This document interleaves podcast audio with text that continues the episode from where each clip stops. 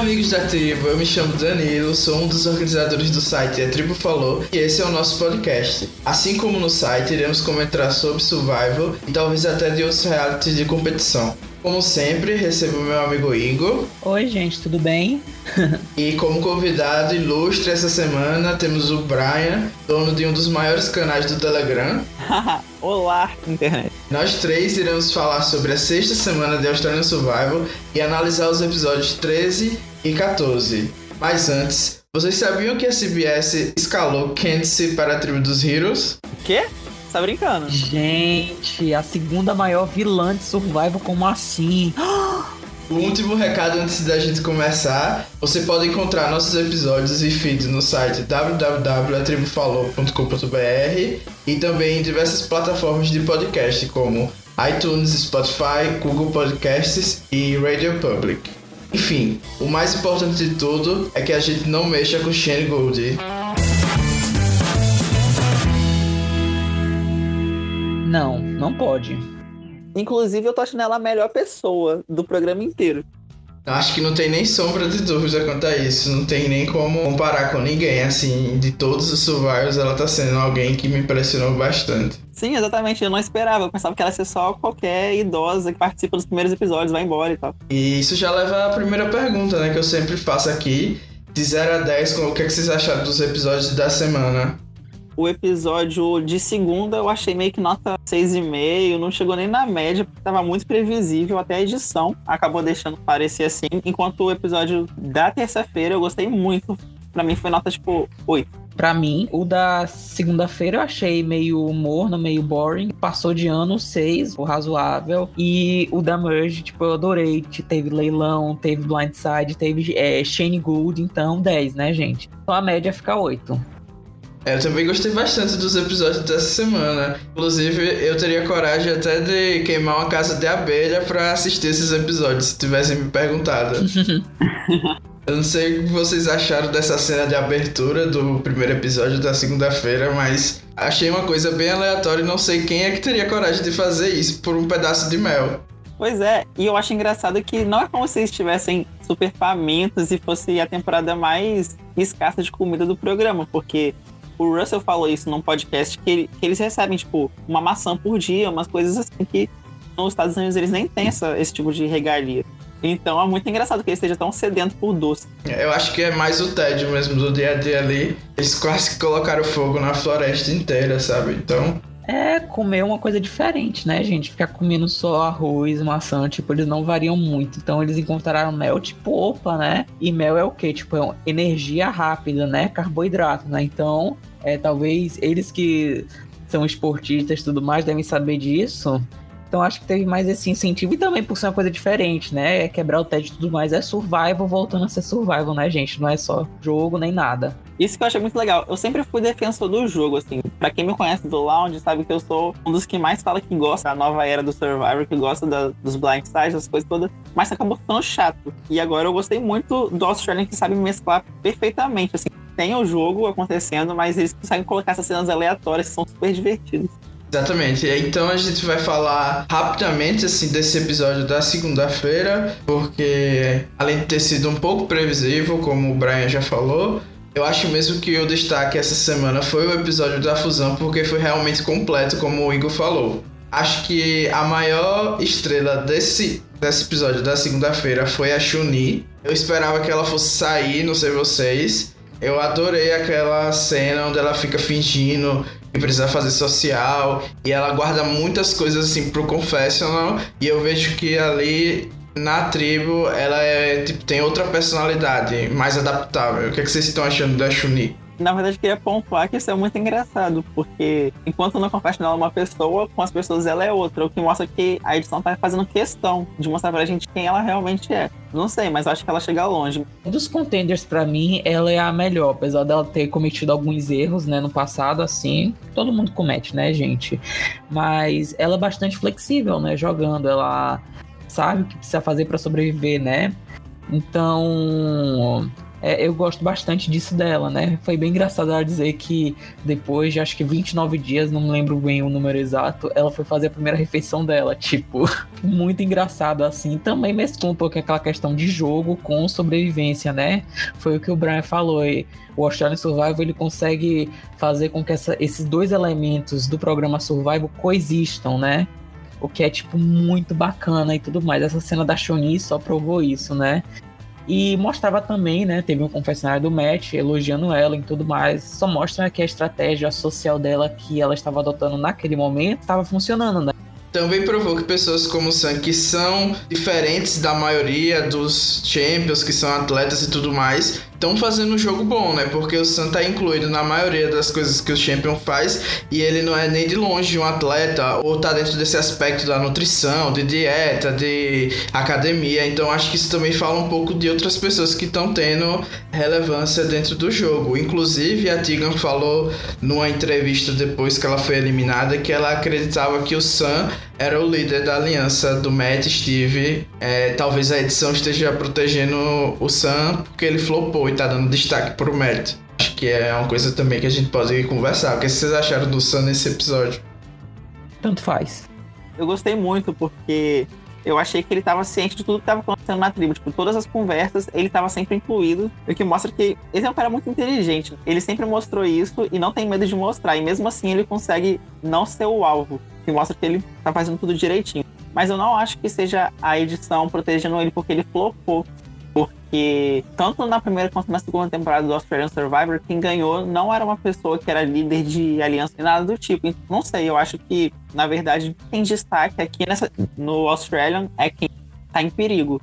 Enquanto quem tá mais é, voando debaixo do radar são as pessoas que provavelmente, na minha opinião, são quem vai ganhar. Em questão de social, é engraçado que a gente viu nesse episódio que coisas bobas geram muita proximidade entre eles, né? E a gente não tem muita noção disso, pelo menos nas edições que a gente está acostumado do programa dos Estados Unidos. A Chunin falou que estava se aproximando através de conversa de astronomia.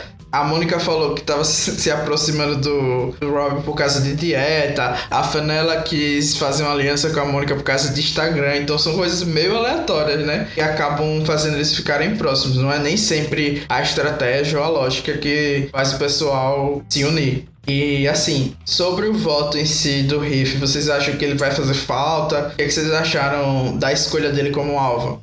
Eu fiquei triste, só que eu não acho que ele vai fazer falta. Sabe aquela coisa? Eu gostava dele mais por causa da Tegan mesmo. Tipo, como eles eram aquela dupla incrível que conseguiu contra tudo e contra todos ainda sobreviver bastante. É, acabou que eu acabei torcendo por ele, mas só por, por tabela, sabe? Por causa da, da Tegan. Mas no final das contas ele nem faz tanta diferença. É, a patroa saiu, o capacho vai atrás. Foi basicamente isso, né? A patroa saiu, ele foi, ele foi atrás, né? Foi duas vezes, né? Seguidas, né? Assim, entrando no mérito como jogador, ele é extremamente passivo, sabe? Sim. Extremamente passivo. Precisou a Fenela, tipo, dar um chacoalhão nele pra ele tentar fazer uma coisa. Tanto que a própria Charne falou isso no voto dela. Você só foi me procurar, tipo, hoje, pra se defender. Social zero. Ele precisava ser mandado pela Tigan. E nesse episódio em específico, pela Fenela, que também, tipo, o approach dela também, assim, não foi dos melhores, mas pelo menos ela tentou se mexer para sobreviver, né? Tanto que ela não foi eliminada, e sim o Riz. Claro, né, que com é, contribuição do Bend, né, que eliminou o Riz mais por ego do que como uma jogada o inteligente, né, mas tem mérito do Riz, né. Queria falar que, na verdade, tudo que o Bend fez, tanto a eliminação da Tigan quanto do, do Riz, foi, na verdade, é por ego, porque não tem nenhuma estratégia em deixar o maior número no, na morte. Exatamente. E a prova a gente viu na próximo episódio. Que a jogada foi muito boa, né? Beneficiou super o de Rob. Vocês estão vendo que ele tá, eles estão dominando o jogo, né? Por dentro de tudo.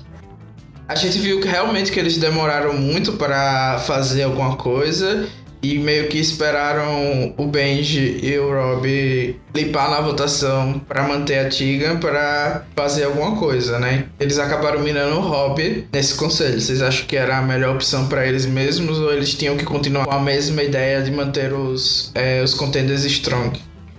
Não, eu acho que só pelo fato de que Benji e Rob estavam já, já tinham largado os contenders há muito tempo, era, tava certo eles mira, mirarem um, ou no Benji ou no Rob. Mas aquele, naquele ponto, já, o jogo já tava perdido, sabe? O Benji e o Rob foram muito mais rápidos em abordar os Champions. Então acho que ficou desse episódio é, a noção de que as meninas Champions estavam trabalhando com Benji e Rob, né? A gente viu duas duplas, na verdade, o Rob e a Lydia e o Benji e a Charney. O que, é que vocês estavam achando? Vocês achavam que essa aliança ia prosperar ou não? Antes do episódio que a gente acabou vendo o resultado, né? Eu achava que eles ia, que ia prosperar. Na verdade, eu não esperava nem um pouco o resultado do, do episódio para mim os Champions iam carregar o Rob e o Benji até o mais próximo possível e depois talvez alguém se quisesse usar eles para poder fazer um move e tirar algum líder de aliança também. Mas eu não esperava que eles fossem ficar numa situação tão de bottom do bottom do bottom tão rápido. Para mim ia sair primeiro Fenella, Shoni. Ah, sim, Danilo, é, eu tinha te falado em off, né? Antes é, do episódio da semana, foi pós-eliminação da Tegan, que eu acreditava em uma ruptura das Champions Girls. Só que eu acreditava que ia ser neste episódio, não que ia ser na, é, na Merge. Eu falava, gente, a Sharon tem cara que vai flipar. E eu errei também em dizer que ela seria o agente causador da flipada. Na verdade, ela foi incluída no plano mérito da Char, né? De qualquer forma, né? Porque isso quer dizer que o social dela tá funcionando, porque o pessoal quer trabalhar com ela. Mas voltando, eu não acreditava muito no sucesso dessa aliança, sabe? Igualmente ao Brian, eu achava que eles iam ser utilizados como números, só que essa ruptura viria já no, nesse episódio específico. Eu achava que ia ser o Rob que ia sair, não que ia ser o Heath. Por isso que eu me espantei, tipo, um tiquinho de nada. Até porque eu falei, o Heath tava um pouco invisível. Então, tipo, eu achava que não seria a hora dele sair. Acho que ele teria mais um pico de visibilidade para depois ser eliminado, né? A gente não viu nada do Heath na swap. Ele só apareceu na swap para ser eliminado Tipo, é isso, eu não acreditava muito nessa aliança e tudo mais. É, não achava também que era fanfic nem nada, só achava que não existia confiança suficiente para se sustentar, sabe? Enfim, eu acho que a gente só tem isso mesmo para comentar do primeiro episódio, porque a maioria das coisas aconteceram nesse episódio da terça-feira. E assim, só por falar que tava todo mundo numa choradeira braba no grupo, falando que a season tinha acabado, que ia ser Pagong, que não tinha mais esperança e que até tudo é previsível. E aconteceu terça-feira, todo mundo bateu o queixo no chão. E assim, eu não sei vocês, mas eu nunca poderia imaginar o que aconteceu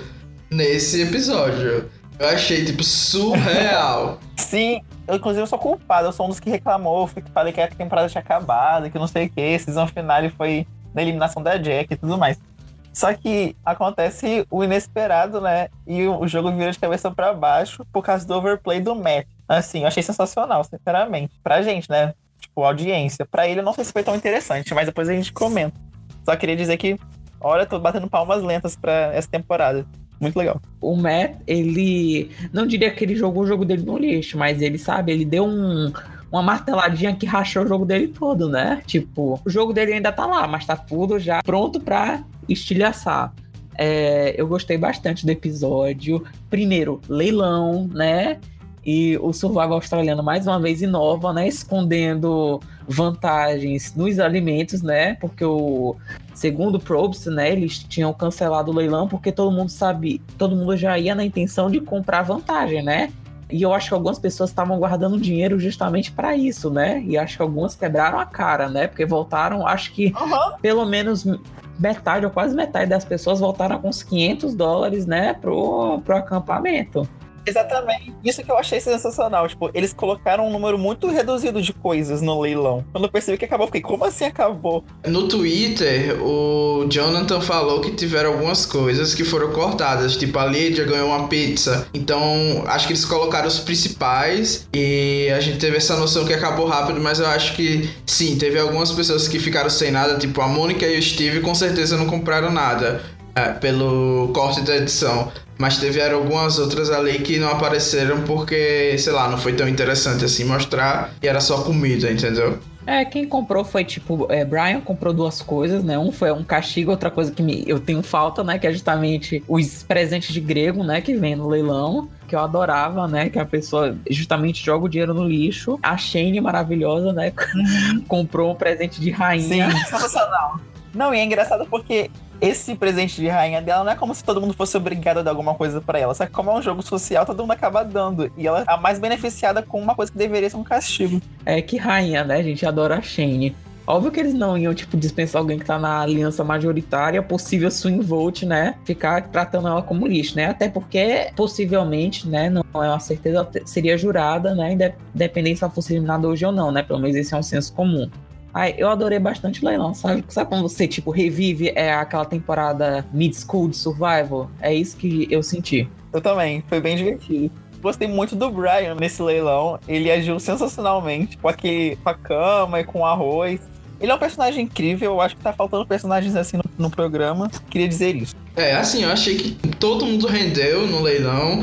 Não tem, assim, tipo, os principais personagens tiveram seu momento ali. O Sam com, foi o primeiro que abriu o leilão com o chocolate, o achocolatado, na verdade. Teve lá pedir um beijo pro Bob. É, o Matt falou que queria beijar. Achei o segmento bastante interessante. Tudo bem que eu sou Summer, então talvez tenha sido um pouquinho por causa disso. A Shane impagável, como sempre. E assim, o Brian, também sou Brian Net, então Pra mim foi perfeito esse leilão ali no começo. E, tipo, é legal que eles não ficam tão atrelados nessa estratégia, né? E de ter uma vantagem ali no final. Prova quanto eles podem ser criativos. Eu achei interessante que a vantagem que a Shunin comprou nunca iria pros Champions. Porque eles não gostam de açúcar, são atletas. Então, tá, tipo, a chance deles pegarem era mínima. Então foi perfeito, assim, onde eles escolheram colocar a vantagem e lembrou um pouquinho as temporadas passadas, né? A segunda temporada que teve bastante desse doce aí e poderia render bons momentos. Exatamente. Na verdade, o doce deu muita coisa na temporada passada. Inclusive, eles enfiaram uma edição que mostrou que o doce praticamente comprou a vitória do Jericho, né? Então foi muito legal a volta aí dele. Será que a Chun-Li vai manter a tradição e vai vencer porque pegou um pratinho de doce, de jujuba? Ou chegar na final, né? Tara chegou na final, né? Você pegar um pote de doce ou de biscoito, de guloseima, né? Você chega na final, né, Chunin? Quem será que vai é, encontrar o pote de biscoito e vai ganhar, né? é, vamos aguardar, né? Achocolatado tá quase ali com biscoito, né, de manhã, então talvez o Sam chegue na final. Mas aí o Sam perde de lavada da, da Shani. Na verdade, todo mundo perde de lavada da Shani. Se ela for pra final e perder, eu sinto que o, o mundo irá abaixo. Ah, eu acho que os Champions vão, vão votar nos Champions, assim. Se tiver um Champion contender, mas pelo, por esse episódio, né? Quem sabe? Não, você acha que os contenders não têm chance de ganhar? Eu acho difícil, porque a maioria do júri vai ser champion. E ao menos que eles se sintam muito traídos por o champion que tá lá na final, eu acho que eles vão voltar por isso sim.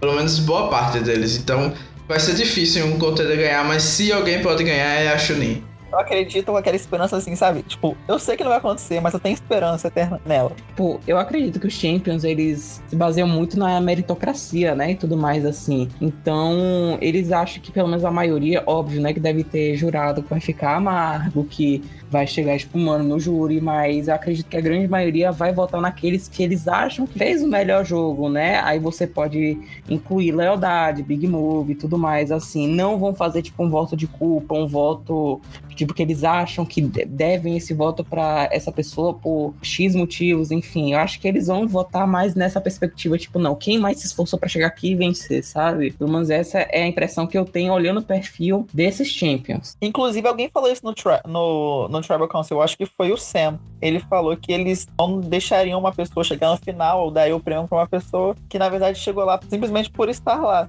Eles dariam pra uma pessoa que se esforçou e que etc. Só que no final das contas eu acho que ele colocou um, um alvo neles mesmos. É, eu acho que ele tava meio tentando defender a Lídia naquele momento e acabou exagerando um pouco nesse sentido. Mas falando em pessoas que precisam se esforçar para conseguir chegar lá, tivemos o reencontro da Chunin com a Fenella, duas das grandes favoritas do público, provavelmente as grandes underdogs da temporada. Eu queria saber o que, é que vocês pensam sobre as duas. Perfeito, sensacionais. Na verdade, é uma das amizades que eu mais gostei, assim, de, de todas as temporadas, de todos os Survivors que eu já vi. Porque elas são muito divertidas juntas, aquela cena delas falando mal da galera, sabe? É muito boa.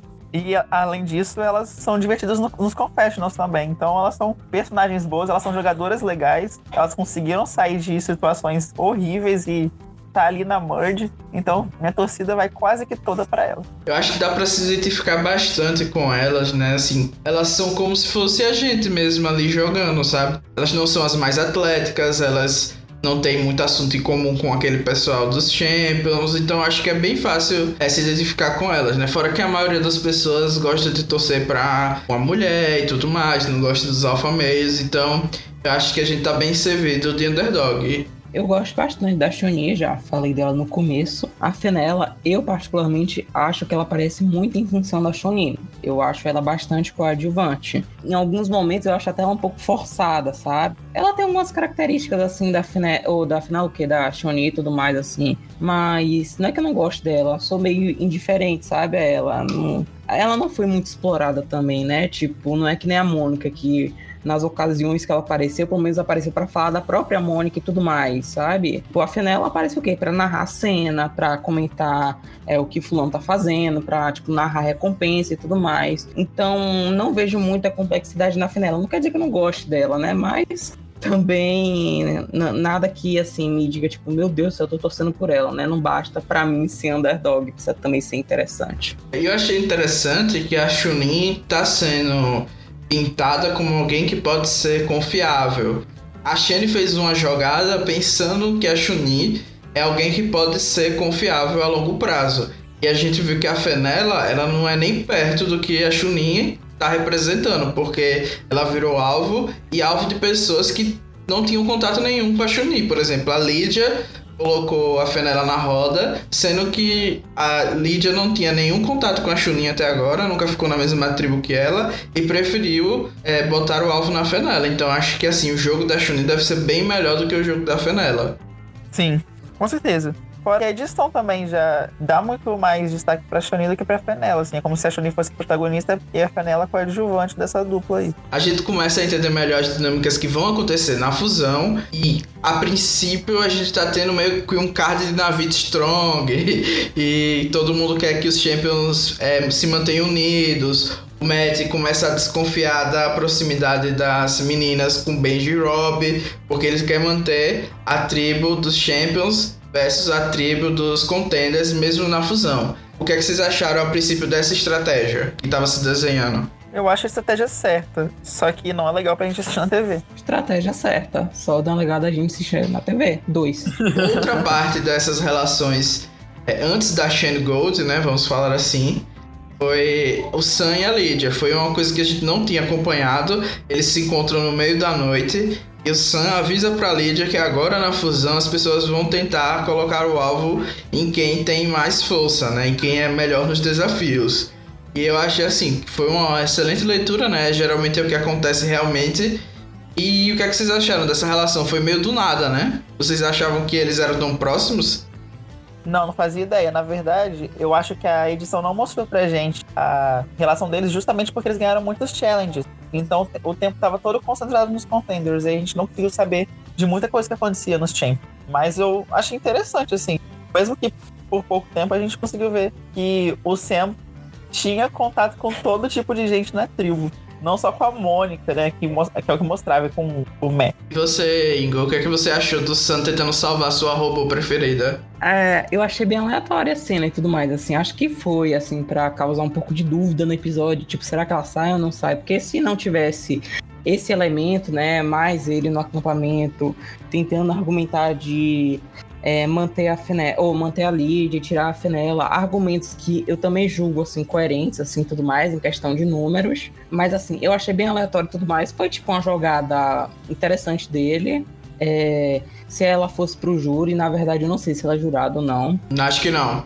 Caso ela fosse, teria também um manejo de júri, né? Apesar de que eu acho que ela teria preferência na Charne antes, na verdade, primeiro do Benji no Rob, depois na Charne, depois dele, né, no caso. Mas, né, Benji e Rob são tipo Deadman Walk, né? Apesar do Benji ter um ídolo, né? Mas Benji é Benji, né? E, enfim, né? Mas tá tudo meio incerto, sabe? O terreno. Eu acho que ele não, não errou, não, assim, sabe? Ele é, fez o que tinha que fazer, assim, construiu uma relação boa com a Lídia e viu que não, é, não teria números para reverter isso, então votou com a maioria fim de papo, sabe? Pelo menos ele teria uma jurada que não estaria completamente puta com ele, né? Porque a gente viu que a Lídia saiu retada vocês acham que ali abrir espaço para ele, sei lá, pedir para a Lídia é, não ganhar o primeiro desafio, ou pelo menos não tentar sair? Como a gente já viu em algumas temporadas, quem é, é bom nos desafios tentando minimizar esse alvo. Vocês acham que ele deveria ter sido mais agressivo nesse approach para tentar manter a Lídia por perto, já que eles tinham essa relação? Acho que não, porque não valia a pena. Ela ia talvez criar uma desconfiança por parte dela assim, chegar para você e falar, olha, perde o desafio. É quase que falar bem assim, perde que eu posso voltar você fora. Ia ser praticamente aquela jogada de Micronesia, né? Não é impossível, né? Você fazer, né? Mas.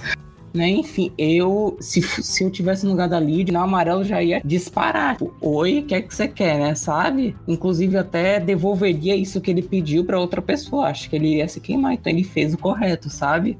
Eu acho que a iniciativa então deveria ter partido da Lídia, né? Ela identificar isso. É, exatamente. E ela mesmo deixar o desafio para as outras pessoas tomarem o alvo, ao invés dela. É. Ela fingir que tava com dificuldade. Pra ser sincero, eu acho que isso que a, que a Lídia fez de não ter se importado com isso, mesmo assim ter abalado no challenge e tal, isso tudo, na verdade, é resultado de uma passividade que os Champions estavam em relação ao jogo até o momento. Tipo, acho que todo mundo, com exceção do, do Matt, tava meio passivo quanto ao jogo. E o Sam também, Sam também tava jogando bem. Mas o resto da galera, tipo, o jogo tava todo entregue de bandeja para eles, a temporada inteira. Até mesmo as meninas que ficaram na minoria na SWAT, o jogo foi entregue de bandeja para elas, porque o Ben e o Rob foram atrás delas para fazer o move. Então eu acho que esse momento desse episódio da Merge foi o estalar de dedos para todo mundo na tribo dos Champions. A gente, o jogo tá acontecendo de verdade, a gente precisa se movimentar e fazer alguma coisa. Pois bem, depois dessa cena a gente vai pro desafio de imunidade. A Shane é a primeira a sair, ela meio que desiste da prova. Em seguida, a Mônica também sai e o Brian também desiste da prova porque não vai conseguir. Então, três pessoas desistiram da prova, mostraram pra Lídia como é que se faz. E é assim, que essas três pessoas estão no banquinho, a Lídia tá rock solid, como sempre, e a Shane percebe que ela vai ser uma grande ameaça na fusão e fala ali mesmo pro Brian que ela vai estar aberta para fazer uma jogada. Naquela hora eu fiquei com a cara de tipo, what? Como é que ela pode estar tá fazendo isso? Ninguém sem consciência faria isso. A Mônica tava ali do lado, podia tudo dar errado. A Lídia podia ganhar a imunidade, como tava todo mundo dizendo que ela ia ganhar. E a Shane simplesmente começa a articular o big move do episódio. E assim, o que, é que vocês acharam nesse momento? Que mulher, sensacional. Não tem nem palavras para falar dela, sinceramente. para mim, ela é o personagem mais incrível que já pisou na Austrália. Eu vou repetir, essa mulher assiste Survival, ela é fã de Survival. Gente, eu já peguei momentos que eu só via a Sandra, atitudes que a Sandra tem jogando Survival, via nela. Uma delas, ela, tipo, desistir logo de cara da prova. Eu não vou ganhar, né? Tudo bem que a Sandra perdia as provas de resistência por realmente ser péssima. Mas ela foi, tipo, certa, né? Eu tenho 61 anos. Tô cheio de gente é, tipo, tem um, essa prova foi feita para pessoas pequenas e magras, né, ganharem, né? Tanto que, tipo, eu olhe, olhava a Charne no começo, tipo, gente, ela vai durar bastante, acho que ela vai ganhar. Foi feita pra gente com esse tipo de perfil físico, sabe? Então, tipo, a Shane é uma, é uma mulher alta, né, e tudo mais. Corpo de nadadora, né, com os ombros mais largos e idosa também. Então, ela não ia ganhar. Fez certo em desistir. A Mônica desistiu porque tava com medo da altura. E o Brian também, né, que é uma pessoa também com mais massa corporal e tudo mais. Então, assim, eu achei, tipo, coerente deles desistirem. Achei, né, tirar um alvo. Tudo bem que eu achei que foi too much ela falar, tipo, que tava salva. Eu diria somente, não vou poupar, poupar energia, né, porque não vou ganhar mesmo. Então, não quero sair daqui exausta. Tipo, a Shane não tem filtro nenhum. Ela foi fazer jogada, tipo, na frente de todo mundo, né? Dizendo, olha, eu quero dar um blindside na Lídia. E funcionou, né? Eu acho que isso é consequência de um social relativamente bom que ela está tendo, sabe? E isso é muito bom ela também é muito menosprezada, eu acho, pela galera. E eles não, não imaginam o potencial que ela tem. Porque, querendo ou não, ela é um voto, assim como, como qualquer pessoa. Só que, no caso, o Matt, o Sam, alguns Champions, eles não veem nela esse potencial todo.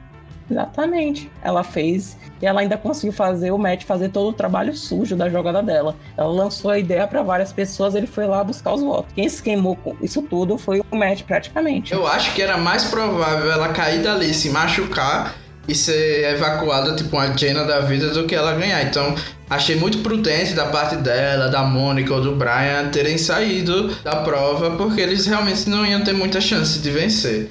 A Mônica até acho que poderia durar bastante, né? Porque ela também é uma pessoa menor e tudo mais, assim. Ela desistiu mais por conta do medo da altura, né? Tadinha, eu olhava para ela e dizia, ô gente, tadinha, acho que ela vai... É, eu achava que ela até ia cair, sabe? De tanto medo.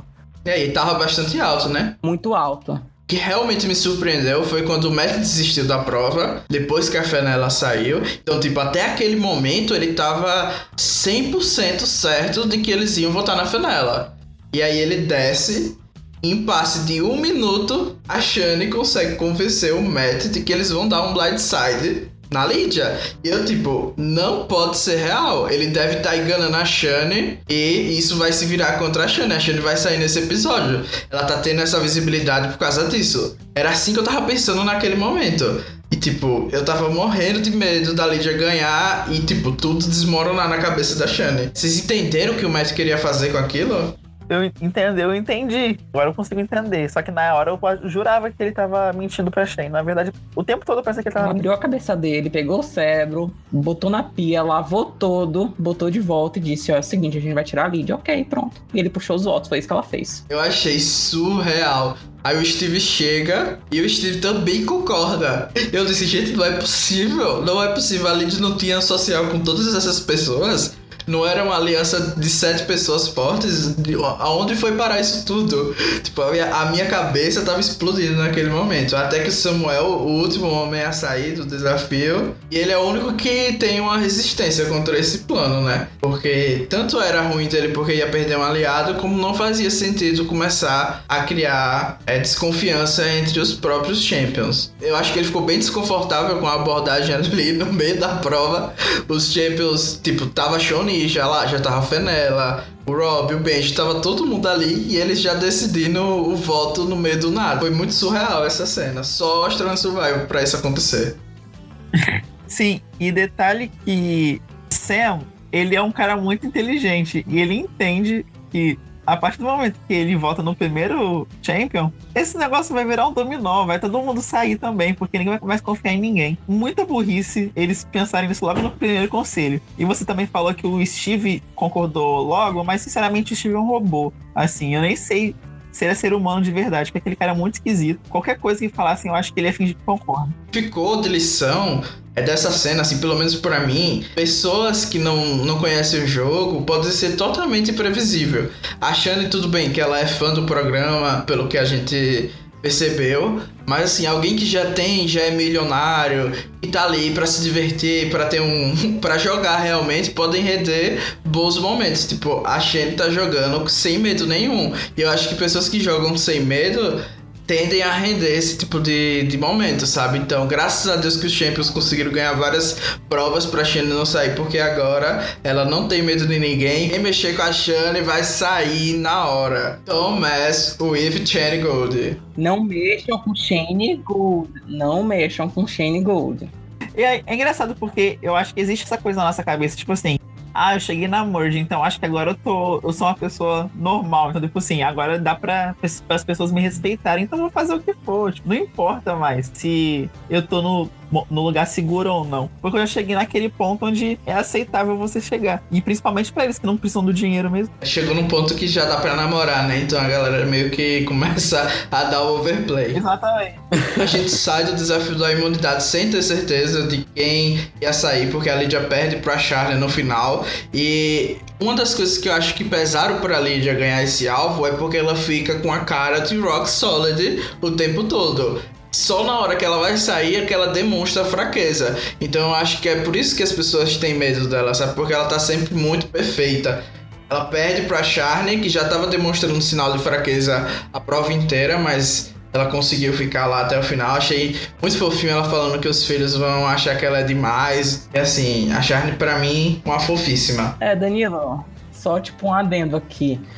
E a Lídia só perdeu porque tava chovendo, né? Porque se não chovesse, ela não ia sair. Acho que ela ia estar até agora lá é, enrolada naquele poste, né? Porque. Você já viu na sua vida alguém se daquele jeito igual a Lídia? Eu nunca vi em todas as provas de resistência que aquela mulher é um monstro. Exatamente. Enfim, a gente sai da prova de imunidade e vai para a preparação ali do conselho. E já a gente tem duas frentes ali, o Matt e começa a fazer o trabalho sujo da Shane para tirar a Lydia. E o Sam que tenta defender que os Champions devem ficar juntos. E a Charne e a Lydia tentam botar o alvo na Fenella porque elas não estavam incluídas até aquele momento. E o Rob e o Benji também querem que a Fenella saia. Durante esses momentos anteriores ao CT, quem é que vocês achavam que ia sair? Sair de verdade. A Lídia mesmo. Que a Shane falou, tá falado. A Fenella, com certeza. Mas é muito surreal, gente, que isso que aconteceu, sabe? Tipo, como é que uma tribo inteira vai contra um dos seus no primeiro conselho, tipo, podendo eliminar quatro contenders. Sei lá, eu achei muito surreal. Tipo, pra mim ia tudo dar errado até o momento que eu vi o último voto lá na Lídia, sinceramente. Eu também fiquei bem surpreso e achei os argumentos dos dois lados muito rasos. Ninguém tava dando um motivo plausível para tirar a Lydia. O motivo principal era que ela era boa em provas, mas a gente sabe que o Matt é incrível em provas. O Steve também é bom em outras, muitas outras provas. O Brian é bom em provas. Precisa ser a prova certa para a Lydia vencer, sabe? E tipo, a gente tinha acabado de vir de uma prova que, por exemplo, a Lydia perdeu o Steve puxando, a Lydia perdeu para Charney no, na resistência. Os argumentos estavam muito rasos. Eu acho que, acho que tem alguma coisa que a edição não mostrou pra gente. E do outro lado também, os argumentos do Sam não foram muito plausíveis. Tudo bem que ele queria defender ali um Pagong e fazia sentido, mas faltou também argumentos para tirar a fé nela, sabe? Acho que faltou ele desenhar pro Matt de que, além de saindo, ele é o próximo alvo bom em provas. O Steve é a mesma coisa, faltou ele desenhar realmente para eles. Vocês não acharam que os argumentos foram bem fracos? Concordo com você, mas eu acrescentaria também que não só os argumentos foram fracos, mas como também a resistência das pessoas. Tipo, a galera parece que foi muito fácil naquele argumento de que devia tirar a Lídia porque ela era boa em prova. Se eu fosse um aliado da Lídia, eu ia bater o pé até o último segundo. Eu não deixo meus aliados irem embora de jeito nenhum. A última cena do acampamento é o Matt incluindo a Charne nos planos, algo que poderia se voltar contra ele, né? Já que a Charne e a Lydia eram muito próximas. Sim, eu achei surreal que não se voltou. Na minha cabeça, a Charne ia virar o capeta ali naquela, naquela tribo e dar um jeito de eliminar ou o Matt ou a Fenella. Vocês acham que ela deveria ter feito isso? É, a gente não sabe que horas mais ou menos ele falou isso, né? Se foi tipo é, segundos antes deles irem e tudo mais, assim. E também qual era a percepção dela, né? Estava todo mundo 100% e ela não queria votar é, na minoria. Eu acho que ela fez o certo, né? Naquelas circunstâncias. Eu acho que tentar salvar a Lídia naquele estágio iria trazer algo para ela ela foi até correta na hora de se despedir, né? Ela falou, foi de, de último momento, desculpa e tudo mais, sabe? Eu não poderia votar na minoria. Eu acho que ela foi correta, fez um bom manejo de júri e ela vai voltar puta. Eu não sei com quem, né? Se vai ser com o Matt ou com a Shane, ou, com, ou se vai ser com outra pessoa, que vai acontecer alguma coisa no próximo episódio, eu não sei, né? Mas é aquela coisa, a Charne, para mim, é uma pessoa assim que eu acho interessante em termos de gameplay. Eu acho que ela tem uma visão muito correta do jogo. Concordo. Mas mas discordo no momento que você fala que essa foi a jogada certa. Não sei. Não sei se é uma pessoa muito passional, mas a partir do momento que fossem mirar numa pessoa que tá do meu lado, eu imaginar que vai ser o próximo. É que, tipo, eu não tenho a noção do tempo que ela tinha para tentar fazer essa campanha de volta, né? Porque ela não tinha aquela percepção. Né? Tipo, foi a última cena, né? Então a gente tende a pensar, né, que foi, tipo, é, minutos antes deles serem chamados para irem pro conselho, sabe? Então ela não teria esse tempo de fazer a campanha de volta, né? Talvez tenha até sido estratégia do próprio Matt e tudo mais, né? Então, assim, eu não sei. Foi melhor ela ter feito isso do que votar na minoria sozinha, sabe? Mas talvez eu faria a campanha no próprio conselho. Porque se o Sam tava, tava defendendo a Lídia no conselho, eu não sei se ele tava fazendo aquilo por atuação. Eu acho que ele não tava. Então eu ia dar um jeito de falar: então vamos lá, Sam, vamos lá, Rob, vamos lá, Bendy, vamos lá, Lídia e seja lá mais quem for. Entendeu? Tipo, cinco pessoas é quase. As Charnions só precisariam de dois votos. Provavelmente seria a Mônica e Brian. E eu acho que eles não iam conseguir esses dois votos. Porque a Mônica parece ter sido incluída bem cedo no plano. Uhum. Foi logo no banco. E também tem uma cena no acampamento dela dando um soquinho no Matt pra firmar o blindside. E ela até jogou verde, né? Até jogou verde no Band e no Rob. Até enganou eles dois. Verdade, ela fala assim, give him some names. Eu achei bem Sandra isso. bem Sandra e Game X naquele primeiro episódio que não quer falar o nome e pede para falar para ela discutir sobre quem eles querem tirar. Então, achei bem legal também isso, bem, bem lembrado. E o Brian, eu acho que não era interessante para ele tirar a Fenella, já que ele pode se juntar com a Chun-Li. Acho que eles estão próximos pelas cenas que passaram nesses dois episódios. É. E talvez juntar esse Boron contra Matt, Steve e companhia ilimitada. Então eu acho que eles não iam conseguir realmente. Ele parece ser próximo da Shane também, né? Você viu que a Shane, a primeira pessoa que ela falou foi com o Brian. O Brian chamou ela para se deitar com ele e tudo mais, assim. Ela tem uma relação muito próxima com o Brian também. É, então acho que não daria certo e até poderia surtir o efeito do Rob e do Benji reatarem a relação com Fenella e Chunin. E eles estavam bem separados e eu acho que vão continuar separados por causa do voto que eles deram, né? Então não seria interessante pra Charne fazer uma de Gonzalez, sabe? Tipo, fazer um calzinho além do CT, porque eu acho que também não ia mudar muita coisa. Mas falando do CT propriamente dito, vocês acham que a Lydia vai fazer falta? Ela nem foi jurada, ela foi uma pessoa, assim, bem importante nesse começo de jogo. Sei, eu acho que ela não vai fazer falta, não. Eu não acho que ela é um personagem tão interessante. É, eu gostava dela e tudo mais, mas assim, eu acho que ela já deu o que tinha que dar, sabe? Era legal ver ela tendo aquele desempenho bom em provas e tudo mais. Sabe, tipo, se ela durasse, ia ser tipo que nem Joe em suas duas participações, né? Tipo, vai ser a caça ao Joe. E só ia ter esse plot e tudo mais. Não ia ter mais outra narrativa que não fosse tipo, meu Deus, a Lídia precisa perder pra gente eliminar logo essa, essa robô, essa máquina, esse monstro, essa pedra e tudo mais. Então foi o momento certo dela sair, né? Foi um plot bem pequenininho, né? Perdeu a prova, babau. Eu gostei bastante dela, né? Mas eu acho que foi o momento dela sair, né? O começo da merge. Claro que eu queria vê-la no júri e tudo mais, como que ela ia chegar bem bonita, né? Mas não deu paciência. também fico meio retado quando uma pessoa que consegue chegar na fusão e não é jurada, né? Eu acho um pouco injusto, né? Mas enfim, é o jogo. Eles fazem isso mais pelos números, né? Pra não dar empate, eu acho, na final. Por incrível que pareça, porque eu tava atacando a Lídia no podcast passado, Ia ser legal ela ficar, porque ia finalmente unir os fandoms dos Summers e dos robôs, dos Machines Sólidos. Então, fiquei assim, meio triste que não aconteceu isso, mas ainda bem que a fracassada saiu.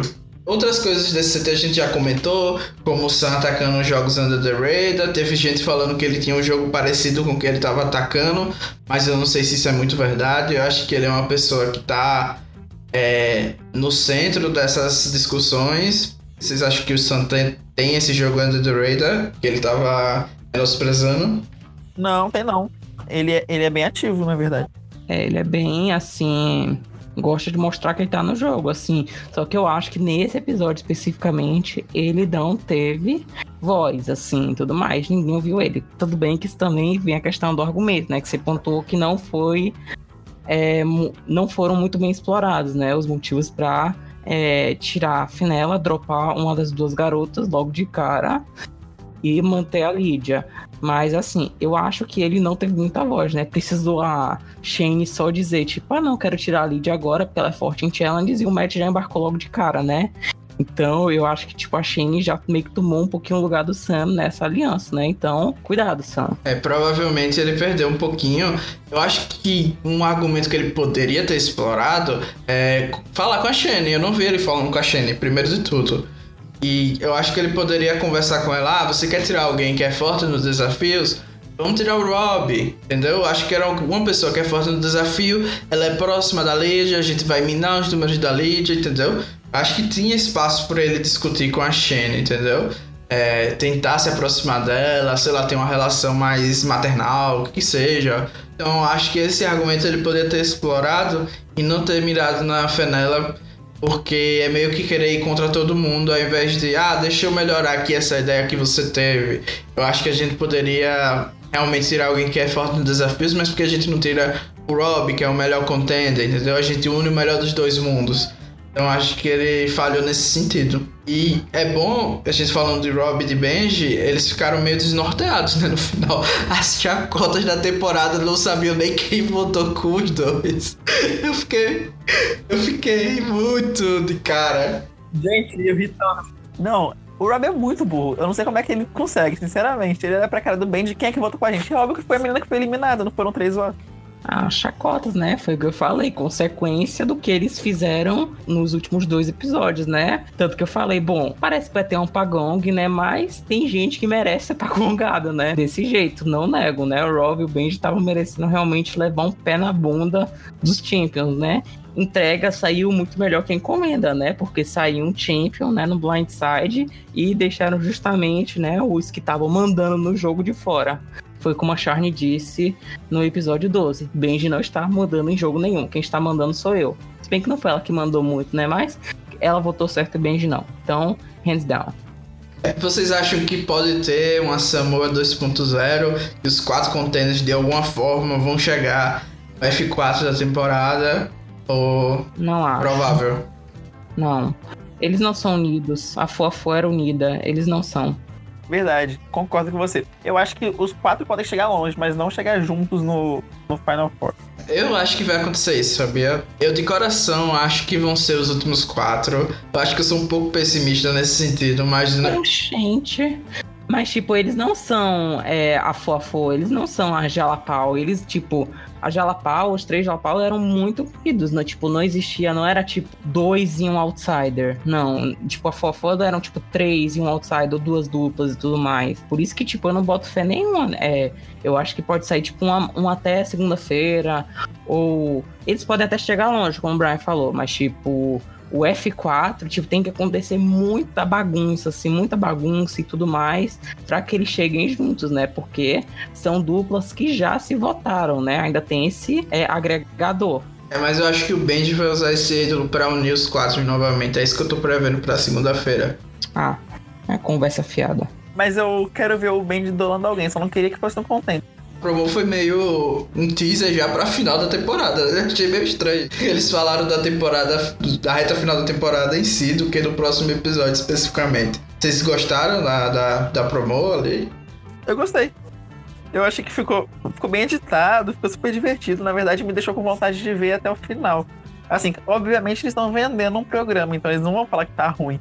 Mas eu acredito neles. Eu acho que, tipo assim, que vai ser bem divertido a gente acompanhar eles até o fim porque agora eu acredito que tá todo mundo muito alerta.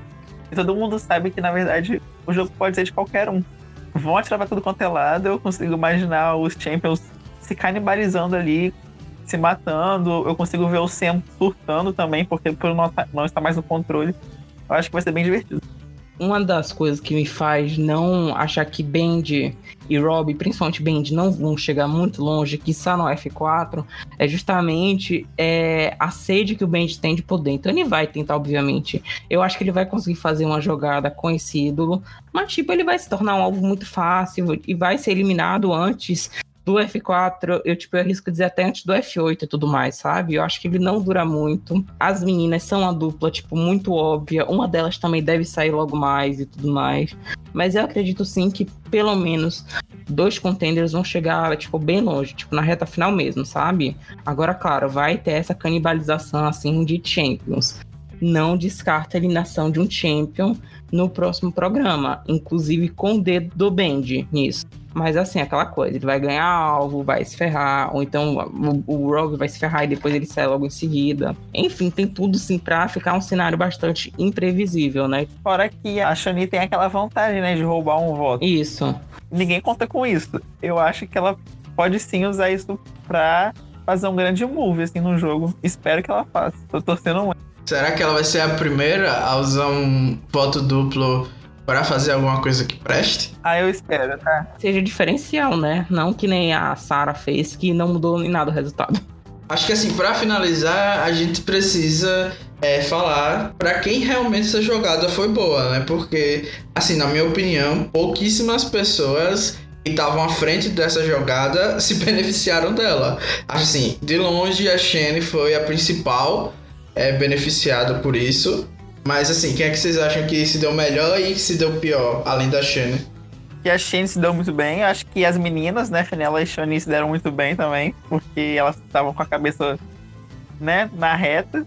E agora simplesmente os Champions tão, sabem que o jogo pode ser de qualquer um e eles vão, vão ter que apertar o passo e não fazer um pagão como eles iam fazer. Quem se deu mal, eu acho que foi com certeza Robbie e Benji, também foi a Charn, perdeu um pouco o controle que estava acontecendo, e o Sen também.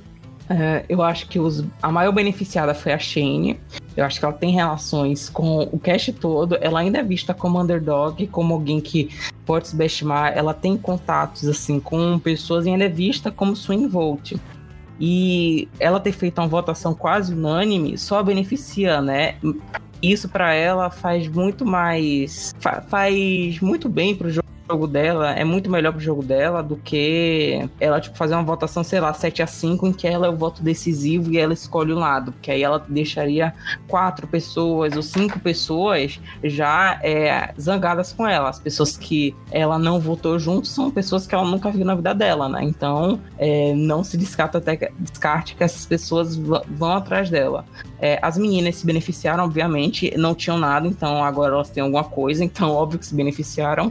E também o Brian acho que foi beneficiado com isso. É, eu acho que conforme o Danilo citou, é, não fazia sentido o Brian tirar uma das meninas dos contenders, porque eles já, os champions já passaram a perna nele. Então, óbvio que ele vai é, aceitar numa boa de tirar um champion. Então, ele é, ganhou mais uns dias aí de jogo. Não ganhou muito assim, né? Mas é, ele já se beneficiou de uma rachadura que ele pode muito bem ser incluído como número aí e ganhar mais uns dias aí de jogo. Maiores é, prejudicados, Benji e Rob, obviamente. Acredito que a Charne perdeu, mas nem tanto. Acho que ela tem um pouco do lugar dela nessa aliança com o Matt. Eu acho que o Matt perdeu muito. Eu acho que ele se expôs demais, além da conta. Ele também é uma ameaça física.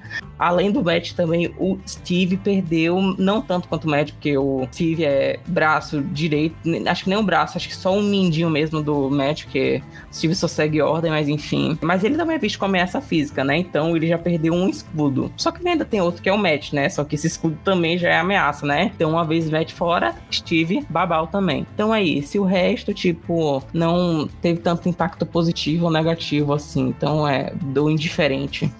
Algo que eu acho que pode acontecer derivado desse CT é que o Bolton começa a se juntar. Então pode ser que aconteça uma aliança entre Shane, Mônica, Brian, ela, Chuni, talvez Charney, porque tá com raiva do Matt por ter feito essa jogada, ou até mesmo Sam. Então eu acho que pode ter uma reviravolta nesse sentido. Essas pessoas conquistando o poder. Eu acho que muita gente vai gostar desse final de temporada se acontecer. Vocês acham que esse bottom pode se juntar mesmo? Não sei, pode ser, pode ser que não. Ah, eu adoraria. Os melhores. Eu acho que pode, eu acho que seria o melhor dos mundos, assim. Tipo, imagina que temporada icônica. Eu acho que vai muito daquilo que você falou, Ingo. Talvez a Mônica ser swing vote em relação a algo que tire o match do jogo. Talvez seja isso que, que aconteça. Sim, concordo. E é isso, eu acho que a gente comentou tudo, né? Vocês têm mais alguma coisa que vocês queiram falar dos episódios? Ah, não. Também tem não, acho que foi isso Então vamos para apostas e winners da temporada. O episódio da fusão geralmente é um episódio que determina muita coisa em relação à possibilidade de vencer e quem é que vai ter um arco X ou Y. Quem vocês acham que são os contenders para vencer a temporada? É porque para mim é muito difícil eu falar quem eu acho que vai vencer, de, diferente de quem eu quero que vai vencer, sabe? Eu tô tentando praticar isso, mas eu acho que a Shane pode vencer depois desse episódio. Eu acho que a Shoni também conquistou um, um espaço bom. Ela pode vencer. E além delas, eu acredito que talvez a própria Charne pode, pode ganhar também. As minhas apostas vão ser, em primeiro, a Charne, eu acho que ela é uma finalista. É, ninguém me tira isso, mas eu acho que ela vai ser runner-up. A minha segunda aposta vai ser a Shuni. Eu acho que os últimos episódios foram excelentes para ela. Eu acho que ela pode sim ser uma finalista como champion. Provavelmente isso pode ser linkado com o conselho que a Tina sai, que ela fala que ter maioria de champions no CT não significa que o champion vai ganhar. Então eu acho que pode sim acontecer dela enfrentar um champion na final, porque o champion tá confiante que tem a maioria no júri e acontecer justamente o contrário. Então, Charne e Chun-Li para mim são as principais. ameaças para vencer, assim, pela edição e tudo. E em terceiro eu colocaria, assim, uma zebra total. Colocaria o Robbie. Nossa, Deus me livre. Ai, que nojo. Never know, never know. It's time for Ariel to win. Eu acho que não, não mostraria ele sendo tão burro. Não mostraria ele sendo tão burro em tantos momentos. Eu vou apostar igual o Brian. É Shane, Shorn, Shuni. Então é isso, gente. É, acho que a maioria das pessoas também vai concordar com esses chutes que a gente deu. E quem sabe, né? aí No próximo episódio sai a Charlie que todo mundo já cai do cavalo.